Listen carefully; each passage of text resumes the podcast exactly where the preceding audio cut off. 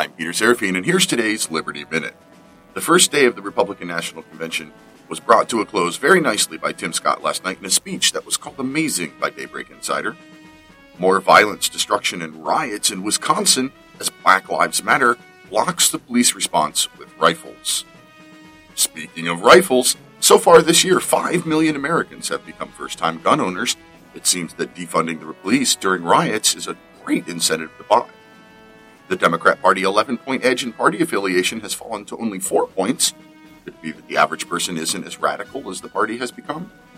And Nancy Pelosi, the woman who can't pass a relief bill unless it contains billions of dollars of pork and earmarks, has accused the president and Republican members of Congress of being domestic enemies of the state. Wow, what's that phrase about glass houses? Join me in cutting through some fog of politics in the Liberty Lighthouse, Saturdays at eight p.m. Eastern Time on Mojo fifty.